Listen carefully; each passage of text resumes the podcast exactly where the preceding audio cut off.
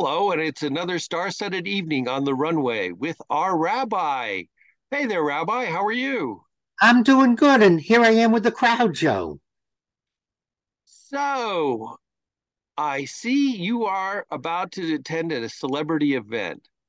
Are you the celebrity or are you there to see celebrities? Oh, I'm there to see the celebrities because I have to know what they're wearing. I have to know what products they're buying.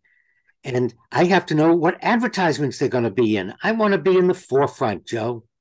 That's the point, isn't it? We always seem to take what famous people are wearing, smoking, eating, driving, doing so seriously. Is that a good thing or a bad thing? It's neither a good thing nor a bad thing. It's our response that's very, very harmful. It affects our buying habits. It affects how we treat each other. It affects how we respect each other. It really has permeated American society, American thinking. Our whole culture is based on celebrity promotions.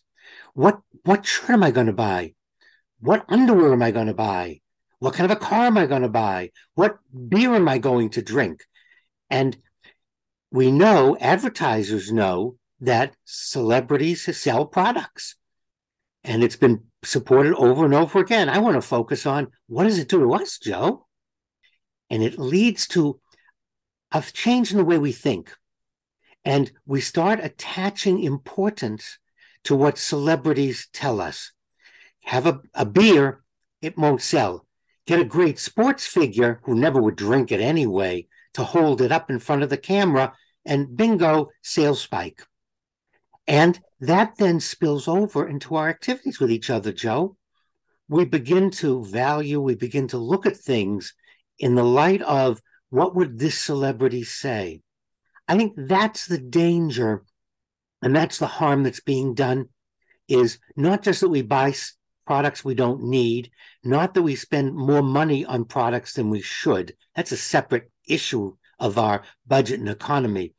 I think it's the way we treat each other, the way we look at each other, and we watch what other people are wearing, what other people are driving, what other people are drinking.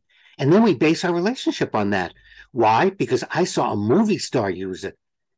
We don't really admire doctors and actors and sports figures for their intelligence so much as the way that they are. And maybe we think if we use the products, we'll be more like them.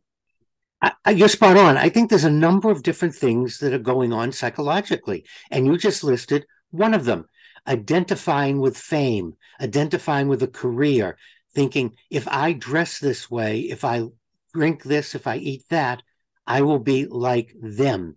So that's also going on.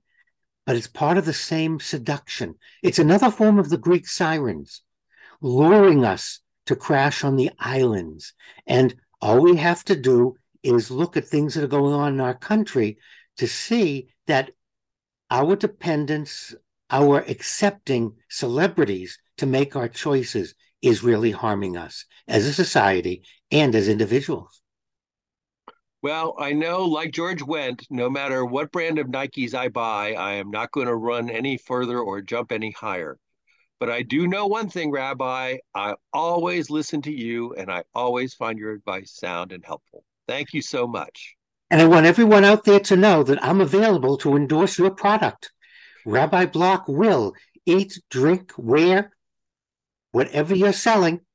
Please get in touch with me.